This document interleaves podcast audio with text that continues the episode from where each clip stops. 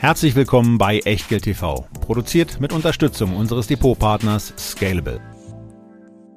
Heute bei Echtgeld TV geht es um Unerhörtes, nämlich unerhörte Feedback-Aktien der letzten Monate. Wir haben ein Kompendium zusammengestellt und äh, reden über sechs Aktien insgesamt, die, naja, fünf, die ihr haben wollt und eine, die ihr offensichtlich auch haben wollt, denn die wird gerade bei Scalable wie wild gekauft. Die Scalable Stock ist also auch mit dabei.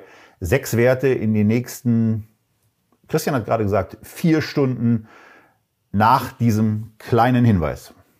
Ein kurzer Risikohinweis. Bitte beachtet, dass wir keine Anlageberatung erbringen und auch keinerlei Aufforderung zum Kauf oder Verkauf von Wertpapieren geben. Wir unterhalten uns über Geldanlage und mögliche Investments und ihr macht daraus bitte, was ihr für richtig haltet. Denn jede Entscheidung, die ihr trefft, ist allein euer Risiko und wir übernehmen für die Inhalte und die Unterlagen in der Sendung und auf der Website keinerlei Haftung. Zum Nachlesen gibt's diesen Disclaimer auf www.echtgeld.tv slash Disclaimer. Christian Stimme hören wir natürlich gleich auch dann im Live-Betrieb. Vorab wollen wir aber noch eins loswerden. Herzlich willkommen, vor allen Dingen auch in 2024.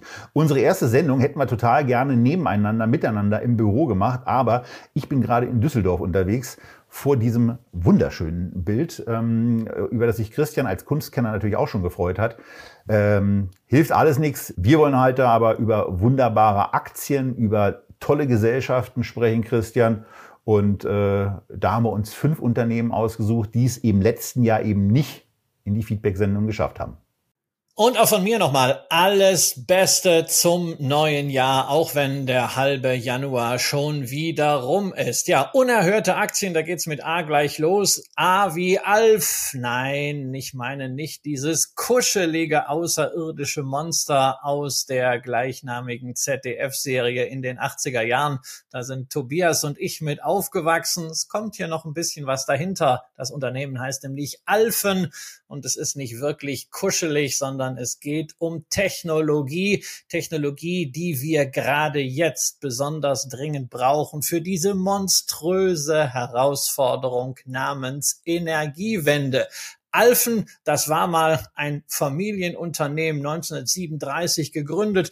Die machten so spannende Sachen wie Hoch- und Niederspannungsgeräte, Transformatoren. Das ist eigentlich nicht so eine richtige Börsenstory, aber mit diesem Know-how sind sie dann in zeitgemäße und auch ein bisschen zeitgeistige Geschäftsmodelle vorgestoßen. Also auf jeden Fall ein Beispiel dafür, wie sich Traditionsunternehmen erfolgreich wandeln können und wachsen, nämlich mit dem, was wir für die Energiewende brauchen. Intelligente Netze, Ladeinfrastruktur für die Elektromobilität und Energiespeicher. Das sind die Geschäftsbereiche von Alfen in denen man in den letzten Jahren, insbesondere seit dem Börsengang 2018, immense Wachstumsraten hingelegt hat und die Aktie, die wir schon vor knapp drei Jahren mal hier in der Sendung besprochen hatten, die war tatsächlich ein Ten-Bagger. Sie ging nämlich von knapp zehn bis über 100 hoch im Jahr 2022 sogar 120 Euro. Danach allerdings wie so vieles im Technologiebereich, im Energiebereich abgebrezelt auf 30, nun wieder ein bisschen erholt, fast verdoppelt auf 56, noch weit unter den alten Hochs. Und wir wollen mal schauen, was sich denn fundamental bei Alfen getan hat. Und grundsätzlich, Tobias, kann man erstmal sagen, die Wachstumsstory des Unternehmens ist nach wie vor intakt. Ja, auf der einen Seite schon, auf der anderen Seite natürlich auch nicht. Ne? Also ähm, man, man sieht natürlich, dass das Unternehmen in einer idealen Phase an die Börse gegangen ist, dass es dann eben auch von äh, ja, bestimmten Trends stark profitiert hat und es dann an verschiedenen Stellen zu Abkühlungen kam. Nämlich einmal ähm, bei der grundsätzlichen Betrachtung äh, der, der Businessmodelle, dann beim Thema Technologie, das hatten wir oft genug generell hier, ähm, und äh, last but not least, aber eben auch bei dem Ding, was dann, was dann zu Wachstum führen soll. Und dann sind wir eben schon bei den Umsatzzahlen. Also was da ab auch 2018, wo man, äh, wo man eben 100 Millionen Euro an Umsatz gemeldet hat, was da dann passiert ist, äh, über die Jahre hinweg auf 143, 189 in 2020, 249 Millionen Euro Umsatz in 2021 und 440 Millionen Euro in 2022. Das ist natürlich etwas, äh, was man, was man gerne sieht. Mit damit einhergehend, wenn ihr in die Unterlagen schaut, ansonsten sage ich euch die Werte auch, ist eben in 2018 noch ein ganz, ganz leicht negatives Net Income entstanden. Und äh, bis 22 hatte sich das auf eine zwölfprozentige Umsatz-Netto-Marge ausgedehnt, die dann eben zu 53 Millionen Euro Net Income geführt hat. Also vor dem Hintergrund sah das zu dem Zeitpunkt eigentlich alles äh, ganz gut aus, aber der Blick auf den Chart äh, signalisiert eben auch da schon, dass da das Beste schon hinter dem Kursverlauf zumindest lag und es von da an im Grunde genommen dann erstmal sehr, sehr dynamisch nach unten ging. Und äh, warum das passierte, kann man so ein bisschen erahnen, wenn man sich beispielsweise die Halbjahreszahlen, die wir hier bei Guru Focus äh, mit äh, im Bild haben, anschaut. Denn da lag im Gegensatz zu den deutlichen Wachstumsgeschwindigkeiten, die Alphen vorher an den Tag gelegt hat, auf einmal eine relativ, naja, gut sichtbare Bremsspur auf der Umsatzseite. Denn während im zweiten Halbjahr 22 der Umsatz noch 234 Millionen betragen hat, ging er im ersten Halbjahr 2023 nicht extrem viel, aber eben zurück ähm, um 10 Millionen Euro auf 224 Millionen Euro. Die Marge äh, sank von 12 auf 4 Prozent in etwa nach unten. Naja, und das hat dann natürlich auch Auswirkungen auf den Kurs. Und ähm, Christian, da gab es eben mal wieder ein Thema, was wir ja in der, in der Vergangenheit auch schon an diversen anderen Stellen hatten, nur diesmal anders. Es hat was mit Lagerhaltung zu tun, die aber nicht bei Alfen lag, aber bei der Lagerhaltung von Kunden von Alfen, die dann eben bei Alfen weniger bestellt haben. Ja, man muss hierzu wirklich mal ein bisschen stärker in die Zahlen gehen, insbesondere in die Segmentberichterstattung zu diesen drei Geschäftsbereichen. Da war bislang der wichtigste, der volumenstärkste Geschäftsbereich eben EV-Charging, also Ladestationen für Elektromobilität. Und da hat man alleine im dritten Quartal einen Umsatzrückgang gegenüber dem dritten Quartal 2022 von 51 Prozent hinnehmen müssen eben wegen des Themas Lagerbestände. 2022 haben die Kunden gekauft, als gäbe es kein Morgen, als gäbe es morgen keine Geräte mehr. Die Angst vor einer Supply Chain Disruption, die Angst davor, dass man nicht genügend Geräte ausliefern kann an die Endkunden. Da haben die Großhändler, die Distributoren fleißig bestellt. Ja, und nun werden erstmal die Lager abverkauft und bei Alfen geht entsprechend weniger raus. Deswegen auch die Vorräte selbst bei Alfen deutlich gestiegen. Natürlich Elektromobilität, langfristiger Wachstumstrend, wenn wir später in der Sendung auch nochmal haben, aber momentan hat man hier eben einen sehr, sehr deutlichen Einbruch und das zieht sich natürlich dann runter bis in die Cashflow-Rechnung. Allerdings EV-Charging, Ladeinfrastruktur ist ja nur ein Thema. Die anderen beiden Bereiche laufen deutlich besser. Bei den intelligenten Energienetzen hat man die Umsätze im dritten Quartal um 41 Prozent steigern können. Und bei den Batteriespeichern, das ist so ein Thema, wie wir das zum Beispiel mit Christoph Hussmann hatten, Speicherung für Photovoltaikanlagen, um einen optimierten Energiehandel dann zu ermöglichen. Da hat man die Umsätze sogar verdreifachen können. Ne? Also plus 41, minus 51, plus 200 Prozent. Ihr merkt schon, da ist mächtig Volatilität in den Zahlen, aber es sind halt drei Bereiche und wenn man einen Strich drunter macht, auch mal auf die Guidance des Unternehmens schaut für das Jahr, 2023, was dann mittlerweile ja abgeschlossen ist, da hat man sich nochmal kurz vor dem Jahresende committed, dass man 490 bis 520 Millionen Euro Umsatz machen will. Das ist immerhin ein Plus von 15 Prozent und insoweit kann man sagen, ja, umsatzseitig ist diese Wachstumsstory auf jeden Fall noch intakt. Allerdings gibt's natürlich, abgesehen von den Lagerbeständen, zwei Themen, über die wir uns an dieser Stelle besondere Gedanken machen. Erstens die geografische Verteilung der Umsätze. Alfen war in der Vergangenheit sehr stark fokussiert auf den Heimatmarkt, sprich die Niederlande. Sehr innovativ, sehr fortschrittlich, allerdings irgendwie auch ein bisschen begrenzt. Und 94 Prozent Umsatzanteil Niederlande zeigt vielleicht, hm, da sind nicht ganz so viele Wachstumschancen mehr.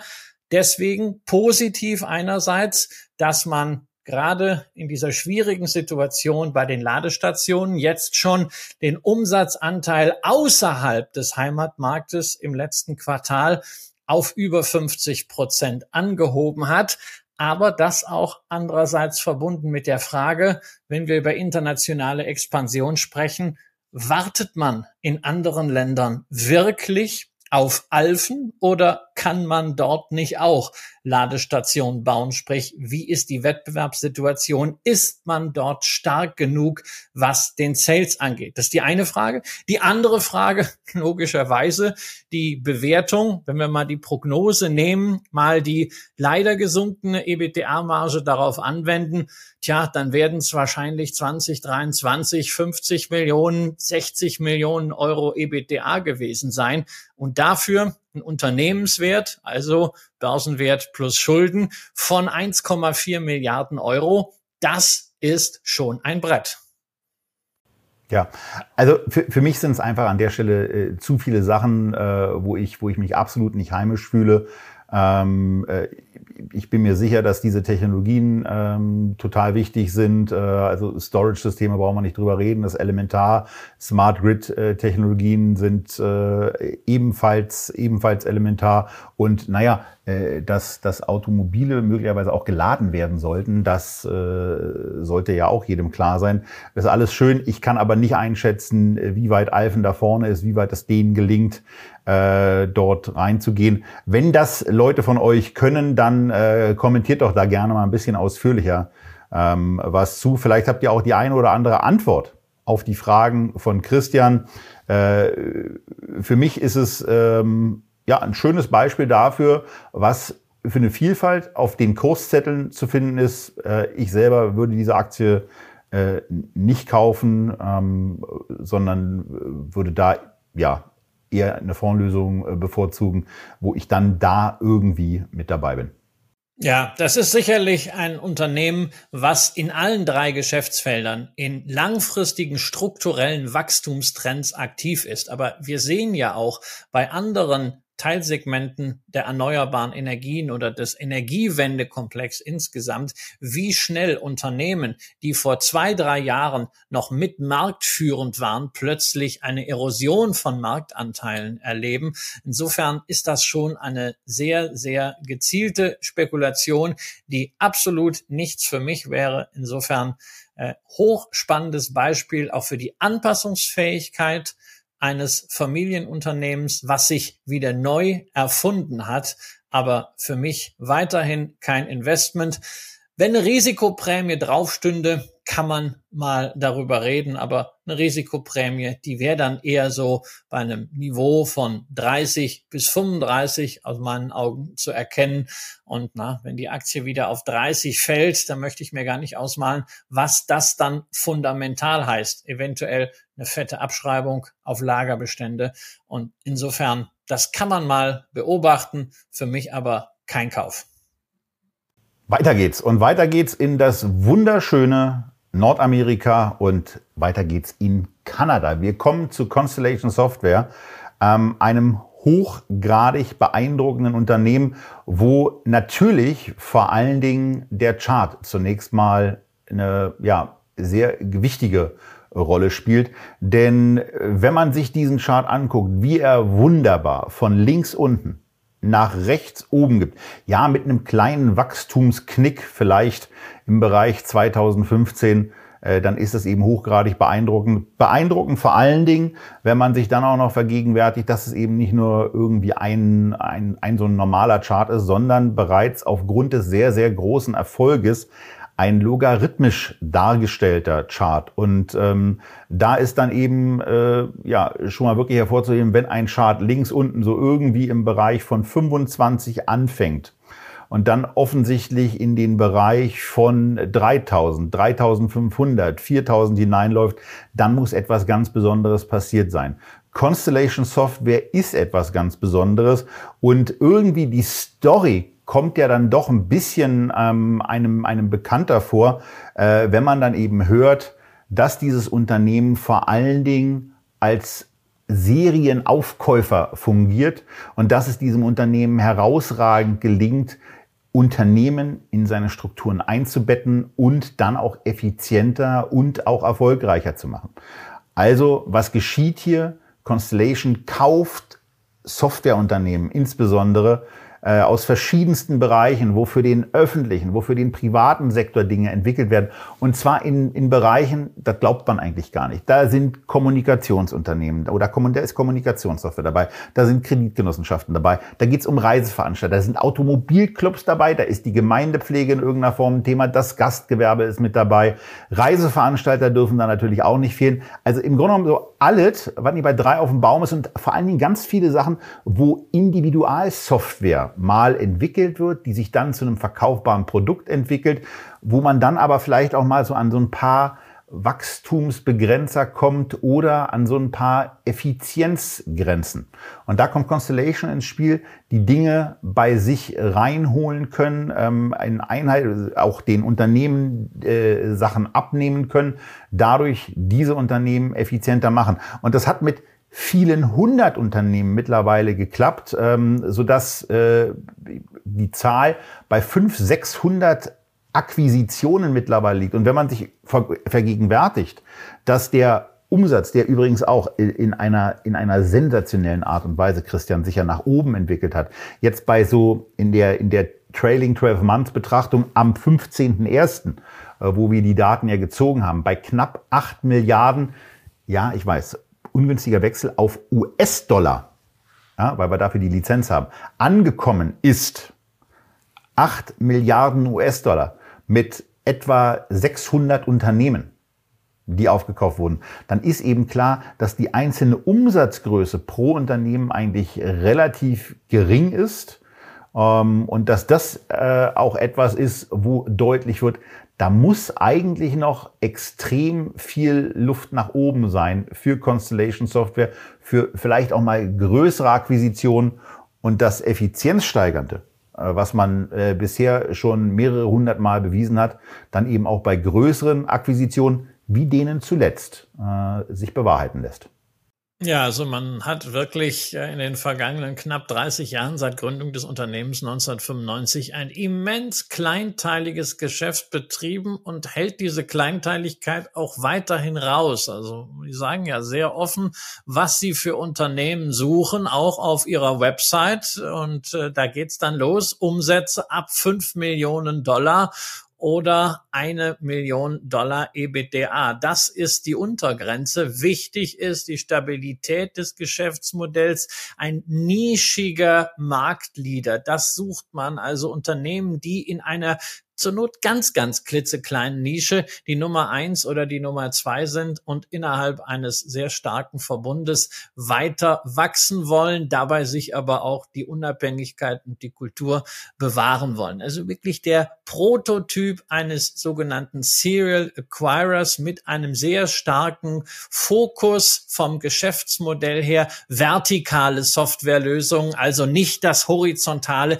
das in die Breite gehende, was wir zum Beispiel bei Microsoft sehen. Und mit diesen kleinen Größen hat man sich in der Vergangenheit ja in so einer Art Austastlücke bewegt. Das sind Deals, die eigentlich für Private Equity Gesellschaften immer zu klein waren und auch jetzt noch zu klein sind, sondern Farmer Bravo, die beispielsweise bei EQS hier in Deutschland beim der Gesellschaft für Ad-Hoc-Publizität jetzt zugegriffen hat, die braucht halt schon ein bisschen mehr, um den Hebel ihrer Struktur anzusetzen als Serial Acquirer der eben nicht kauft, aufhübscht und verkauft, sondern langfristige Bestandshaltung macht, kann Constellation Software mit diesem eigenen Business-System das deutlich runter zu skalieren. Und die wesentliche Frage, die man sich bei diesem Unternehmen ja seit Jahren schon stellt, ist, na, ist das mit dieser Kleinteiligkeit denn noch ausreichend? Bringt das noch den ausreichenden Hebel?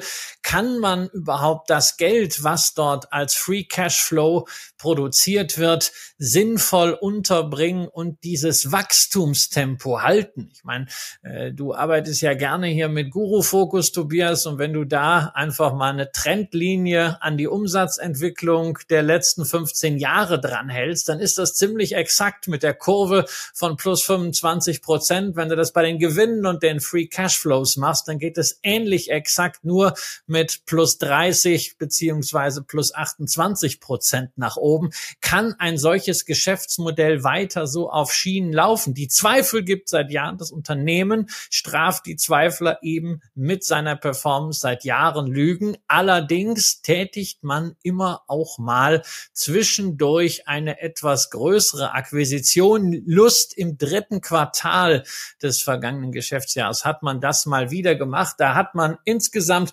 160 Millionen Dollar in kleine Deals investiert und dann 740 Millionen Dollar in nur zwei Firmen, die zweitgrößte Akquisition der Unternehmensgeschichte und auch da eine Sondersituation, nämlich der Börsenplatzbetreiber ICE Continental Exchange hat die ebenfalls börsennotierte Softwarefirma Black Knight übernommen und die US-Wettbewerbsbehörden haben ihr Go für diese Transaktion daran gekoppelt, dass Black Knight ICE zwei Softwarefirmen im Bereich Hypotheken und Kreditmanagement verkaufen mussten. Und da stand dann plötzlich Constellation Software bereit. Und die haben diese beiden Firmen Optimal Blue und Empower mit einer wirklich spannenden Bewertung einkaufen können, nämlich zweimal Umsatz oder sechsmal EBITDA. Also der Gewinn liegt im Einkauf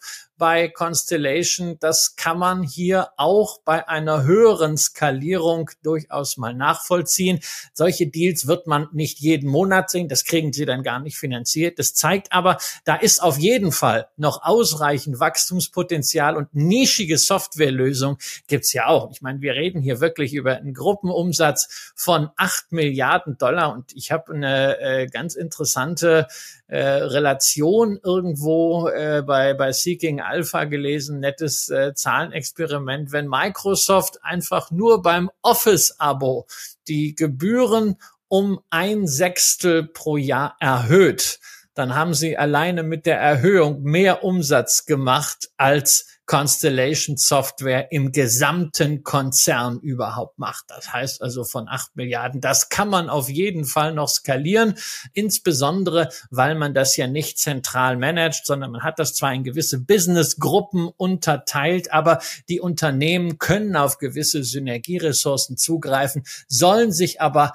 eigenständig entwickeln. Und es geht bei diesen Softwarefirmen auch nicht um den, wie Tarek Müller sagen würde, Hypergrowth, sondern das organische Wachstum von Constellation Software, von den Firmen, die da sind, das ist relativ gering. Zwei bis fünf Prozent nur. Es geht darum, dass diese Firmen ihre Marktposition verteidigen, dass sie profitabel bleiben, dass sie ordentliche Cashflows abliefern. Und diese Free Cashflows, die nimmt Constellation dann eben und bringt sie unter in neuen Akquisitionen. Dazu gibt's immer noch ein bisschen Fremdfinanzierung in Höhe von 1,5 mal EBTA. Das ist nicht weiter schlimm, was auf jeden Fall Fall einen Serial Acquirer bemerkenswert ist, dass man die Ausweitung des Geschäftes über Akquisitionen die Aktionäre nicht durch Verwässerung bezahlen lässt. Es werden also nicht ständig neue Aktien rausgehauen, sondern im Gegenteil, die Aktienanzahl ist seit über zehn Jahren konstant. Und auch das ist ja etwas, was im Technologiebereich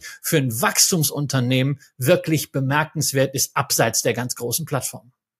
Ja, und um auf die äh, vor etwas, äh, vor ein paar Minuten gestellte Frage auch noch mal ein bisschen einzugehen, werden die sich nicht vergrößern müssen? Naja, ganz logisch, die werden sich von den Unternehmen, die sie kaufen, natürlich vergrößern müssen. Ansonsten brauchen sie ziemlich viel Personal mehr, um diese Transaktionen ja auch zu prüfen, weil äh, sich anzugucken, äh, wie ein Unternehmen funktioniert und was man damit machen kann, äh, ist ja trotzdem ein, ein Arbeitsprozess, der in irgendeiner Form ausgeführt werden muss. Und vor dem Hintergrund wird es gar nicht zu vermeiden sein, größere Transaktionen dann auch auf regelmäßiger Basis zu tätigen. Aber solche Unternehmen gibt es ja sowohl in Kanada als auch in den USA, natürlich auch in Großbritannien. Und irgendwann wird man wahrscheinlich das eine oder andere äh, sich auch mal in Deutschland oder in Frankreich, in Spanien, in Italien angucken. Äh, in, in der Türkei wird viel programmiert. Äh, auch da sind Unternehmen äh, möglicherweise mal ein Erwerb, äh, einen Erwerb wert. Also vor dem Hintergrund, die Welt ist noch ausreichend groß und auf Basis eines Umsatzvolumens von im Moment gerade mal acht Milliarden was nicht kleinredend sein soll, aber ähm, da wird eben schon deutlich, gerade auf Basis auch dieses, dieses Sechstelvergleichs mit dem Microsoft Office-Umsatz, äh, dass da eben noch gigantisches Potenzial liegt, wenn man diese Schablone eben weiterhin so erfolgreich ähm, einsetzen kann. Ähm, bei der Bewertung ist zu sagen, für das Jahr 2023 werden im Moment so knapp 70 US-Dollar an Net Income, äh, also an Gewinn pro Aktie erwartet. Ähm, damit wäre die Aktie mit einem etwa 40er KGV bewertet. Ähm, bei der Wachstumsgeschichte ist es aus meiner Sicht nicht zu teuer. Wenn dieses 25-prozentige Wachstum aufrechterhalten werden kann, äh, würde das KGV in den nächsten Jahren dann eben auch äh, relativ schnell in den niedrigst zweistelligen Bereich fallen. Also vor dem Hintergrund äh, bleibt einfach nur die Frage, wie stark ist die Zuversicht, dass dieses Wachstum so weitergehen kann. Ähm, für mich selber äh, passt das Unternehmen auf der Bewertungsebene äh, jetzt erstmal in der Tat noch nicht. Aber ähm, wenn ich es hätte, würde ich mich A, tierisch darüber freuen und B, definitiv nicht verkaufen. Ja, ja, man, man freut sich dann äh, und dann denkt man, naja, warum habe ich da letztes Jahr nur mal so ein Paar gekauft und das nicht konsequent äh, ausgebaut? Das ist das, was ich mir äh, denke. Viel zu kleine äh, Position. Ich habe es ein bisschen äh, auch äh, vergessen, äh, mich ein bisschen mehr drum zu kümmern. Ich nutze das äh, aber jetzt mal, das ist ja auch das Schöne an solchen äh, Feedback-Sendungen, dass dann auch Positionen, die jetzt nicht so Kernpositionen sind bei mir, sondern dass man das mal wieder äh, vornimmt. Und zu dieser Frage, wie aufwendig es ist, diese Transaktionen zu prüfen und äh, Kandidaten auch zu prüfen, darf man eins nicht vergessen, das sind Daten. Die haben 800 Firmen seit 1995 akquiriert. Sie haben Tausende von Firmen geprüft. Und äh, sie sind in so vielen speziellen Bereichen drin, dass sie natürlich einen unglaublichen Schatz an Daten haben, was gerade solche spezialisierten Softwaremodelle angeht. Und da kann man natürlich auch sehr gut mit Schablonen arbeiten, weshalb das Unternehmen mit seiner speziellen Kultur auch nicht nur am Gründer hängt, der natürlich eine wahnsinnig wichtige Figur ist. Mark Leonard, der das Ganze mal mit 25 Millionen Dollar 1995 aus der Taufe gehoben hat und ja ein sehr spezieller Typ ist. Wenn ihr ihn euch anschaut, dann denkt man, ne, die Älteren denken, ach, das ist doch äh, der Wiedergänger von Klaus Zapf, der äh, inzwischen verstorbene äh, Aktionärsaktivist hier in Deutschland, jemand mit grauen Haaren und einem sehr, sehr langen Bart. So sieht Mark Leonard aus. Manchmal stutzt er den Bart auch, ähm, aber der wächst ja wieder, ist relativ öffentlichkeitsscheu. Er gibt übrigens auch keine Earnings Calls mehr seit 2017, weil man sagte, na, wenn man zu sehr auf Fragen antwortet, dann könnte man zu sehr äh, über die Akquisitionsstrategie sich äh, gegenüber Wettbewerbern entblößen. Investor Relations bei diesem Unternehmen ist auch sehr, sehr mau. Es ist eine Story, ob man der besonderen Kultur, dem besonderen Business System bei Constellation Software traut oder eben auch nicht. Es ist jedenfalls der Prototyp eines Serial Acquirers und alle, die sich für die Aktie interessieren, sollten natürlich ganz genau hingucken, wenn ihr es in die Ordermaske eingebt, wirklich Constellation Software, denn es gibt ja auch noch zwei andere Unternehmen mit Constellation. Constellation Brands hatten wir schon hier, Corona, Wein und Schnaps. Und dann gibt's noch den Kernkraftwerksbetreiber Constellation Energy. Aber wenn ihr Software haben wollt, dann ist es eben Constellation Software aus Kanada. Tja, vor ungefähr anderthalb Jahren, da habe ich was gemacht, was ich eigentlich nie tue, und zwar auch motiviert durch eine Echtgeld-TV-Sendung beziehungsweise ein paar Gespräche im Umkreis davon. Da hatten wir nämlich Helmut Jonen zu Gast, der hier viel über die Credit Suisse gesprochen hat, aber off the record haben wir allgemein viel über Banken gesprochen, über den Investment Case bei Banken, gerade in Sta Zeiten steigender Zinsen. Und nach diesen Gesprächen mit Helmut habe ich mich dann tatsächlich doch mal dazu entschieden, Bankaktien zu kaufen. Fokus dabei auf die Bank schlechthin, auf JP Morgan. Ich habe das dann Anfang des letzten Jahres in der großen Sendung über Burggraben Geschäftsmodelle damals mit Pip Klöckner nochmal ein bisschen ausgewalzt. JP Morgan, meine große Bankeninvestition. Ja, und dann kam man immer jetzt die Frage, tja, wie ist es denn gelaufen mit deiner Bankaktie? Und ich muss sagen, tja, ich bin froh darüber, dass ich da mal gegen mein eigentliches Misstrauen gegenüber Banken äh, investiert habe, es doch gemacht habe, mich habe überzeugen lassen, denn JP Morgan strahlt wirklich. Wir wollen ja nicht vergessen, das Jahr 2023, das war das Jahr, in dem drei der vier größten Bankenpleiten der US-Geschichte stattgefunden haben.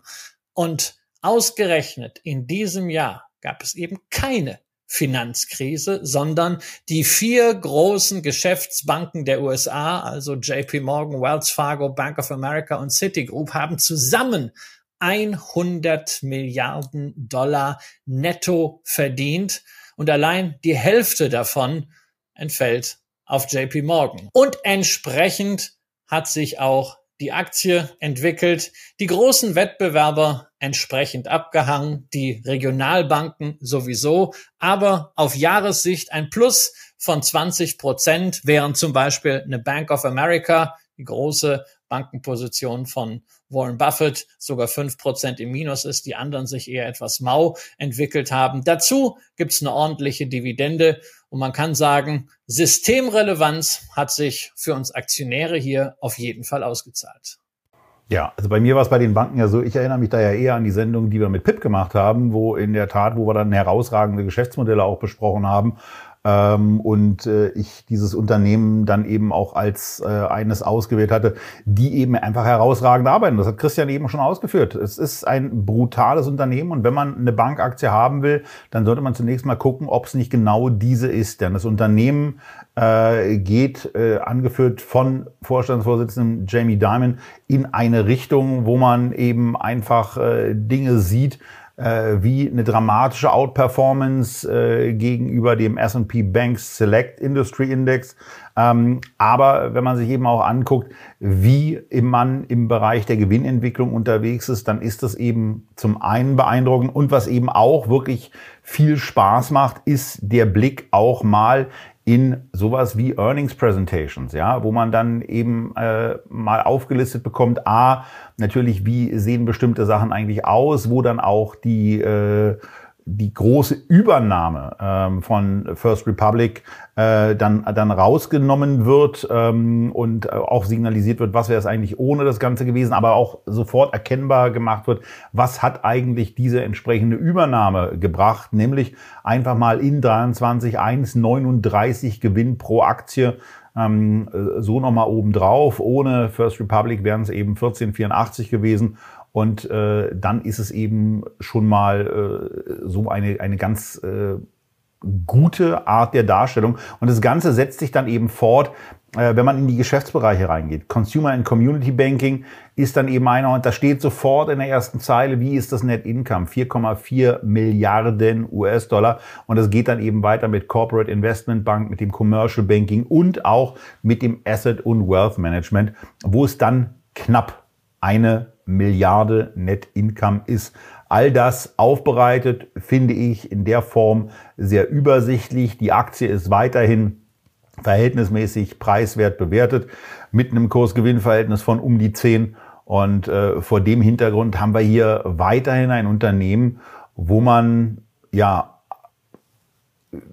eigentlich nichts wirklich machen muss, ähm, außer äh, sich im Zweifelsfall zu der Entscheidung zu gratulieren, dass man hier eben investiert hat und hier investiert ist. Ähm, Dividende, ja, könnte vielleicht an der einen oder anderen Stelle ein Tick höher sein. Auf der anderen Seite haben wir bei Banken auch schon ganz merkwürdige Zwischendurchentwicklungen gehabt. Also vor dem Hintergrund ähm, gibt es eigentlich nichts, was mir jetzt einfallen würde, was, was da unbedingt zu kritisieren wäre. Ähm, äh, auch die, auch die Jahresendzahlen, die sind jetzt am, am Markt sehr, sehr positiv aufgenommen worden.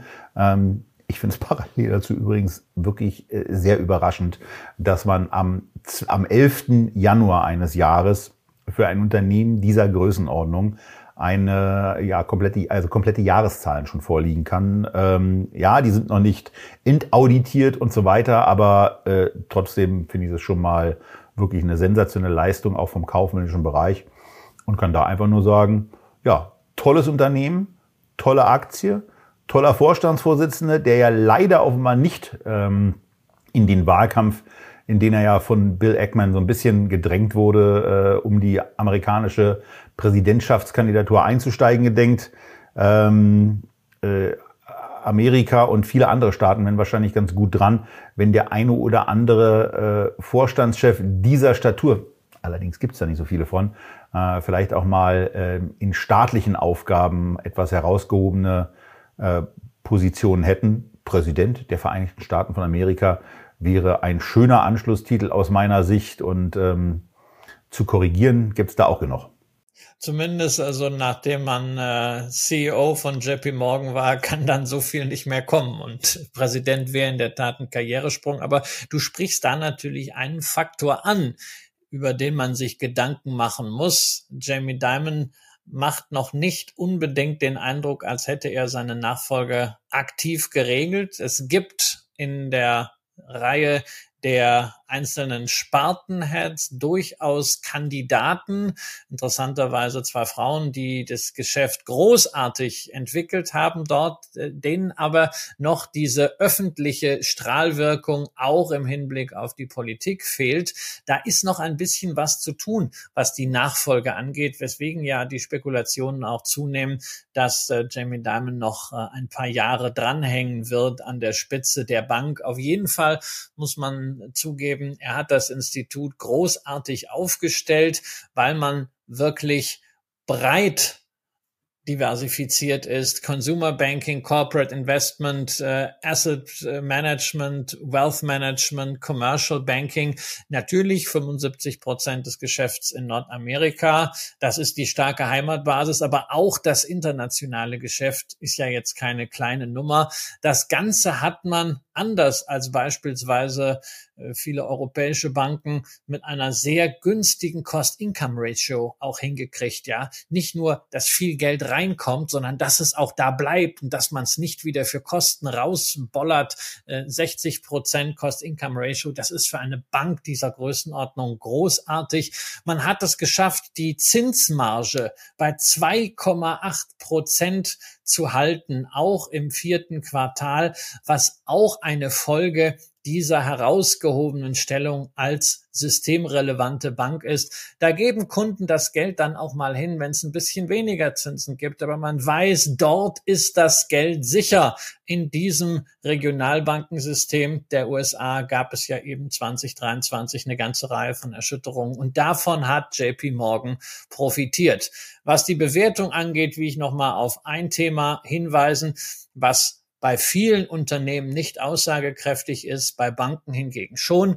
Das Kurs-Buchwert-Verhältnis, sprich wie bezahlt die Börse das, was in der Bilanz steht, das ist bei einem äh, Plattformunternehmen nicht wirklich relevant, weil Werte wie Netzwerkeffekte stehen nun mal nicht in der Bilanz. Deswegen haben wir da monströse Kurs-Buchwert-Verhältnisse. Bei Banken ist das anders. Hier haben wir bei JP Morgan eine 1,7. Das heißt, jeder Dollar in der Bilanz wird mit 1,70 Dollar an der Börse bezahlt bezahlt.